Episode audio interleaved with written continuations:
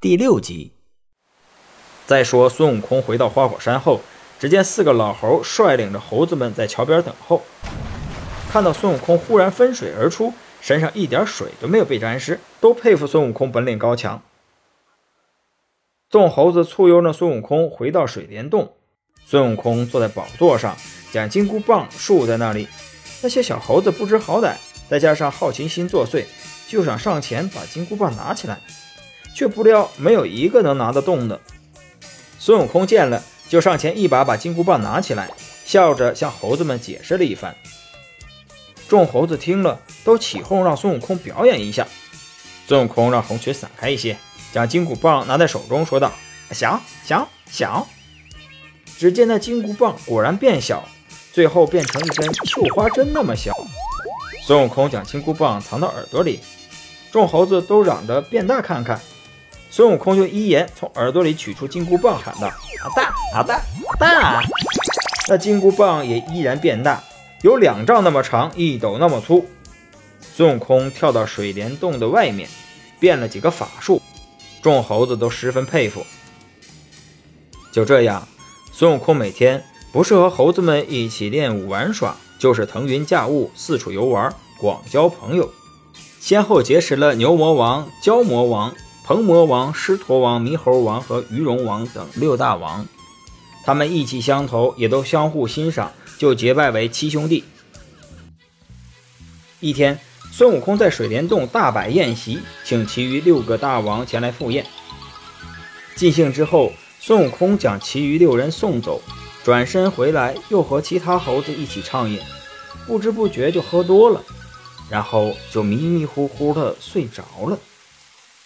正睡得香呢，忽然有两个小鬼儿拿着一张批文走来。孙悟空定睛一看，只见那批文上写着“孙悟空”三个字。那两个小鬼走近之后，不容分说，把孙悟空的魂用勾魂锁带上就走了。孙悟空踉踉跄跄地跟他们来到了一座城下。这时候，孙悟空的酒啊也醒了一半了。他抬头一看，只见城楼上挂着一个铁牌。上面有三个大字“幽冥界”。孙悟空猛地一惊，大喊：“这幽冥界不是死人住的地方吗？啊，怎么会把我拉到这儿来呢？”那两个小鬼说：“孙悟空阳寿已尽，自然该到这里来。”孙悟空吓得酒全醒了，急忙分辨道：“俺老孙学习仙法，超出三界外，阎王管不了我。”小鬼不听，孙悟空大怒。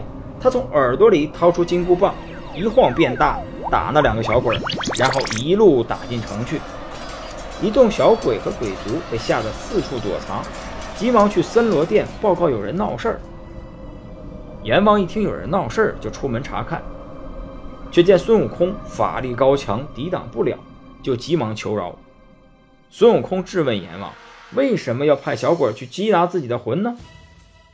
阎王陪笑道：“呃。”天下那么大，啊，同名同姓的数不胜数，想必是拿错了。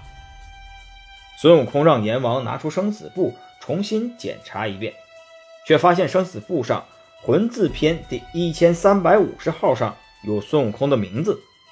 仔细一看，确实显示孙悟空只能活到三百四十二岁。算算时间，这时啊，孙悟空确实应该寿终正寝了。悟空不服啊！就拿过笔来，从生死簿上将自己的名字勾掉。这还不算，他还顺手从生死簿上凡是猴子一类的全部给删掉了。最后把生死簿丢在地上，一路打出了幽冥界。那阎王不敢阻拦，只好带着下属去了翠云宫，和地藏菩萨商量了一番之后，决定将这件事啊禀报给玉帝。孙悟空出了幽冥界，路上被绊了一下，然后就猛然惊醒。他伸了个懒腰，将自己在幽冥界的壮举向众猴子们讲述了一番。众猴子一听，以后不必担心阎王派小鬼来拿自己了，都十分的开心，纷纷跪下向孙悟空磕头叩谢。此后，他们继续在山中戏耍。这天，玉皇大帝端坐在凌霄殿。召集文武百官议事，殿外有人禀报：东海龙王有事禀报。玉皇大帝宣东海龙王觐见，东海龙王就上奏玉帝，控诉孙悟空大闹龙宫，并拿走东海的定海神铁的事情。玉皇大帝看完奏章，就让东海龙王先回去，说自己会派天兵天将前去捉拿孙悟空。正在这时，阎王又送来奏章，状告孙悟空大闹幽冥界，强行勾销名号。玉帝看完大怒。要派兵前去捉拿孙悟空。正在调兵遣将的时候，太白金星出列对玉帝说：“陛下，这石猴既是天地生成，又修成仙道，还有诸多高强的本领，也算是一位神仙。玉帝不如下一道招安的圣旨，把他宣上天庭，给他个一官半职。如果他安分守己。”那就再给他安排些好差事。如果他违背了天条，再派兵擒拿。玉皇大帝觉得有道理，就派太白金星去花果山招安。本集播讲完毕，感谢您的收听。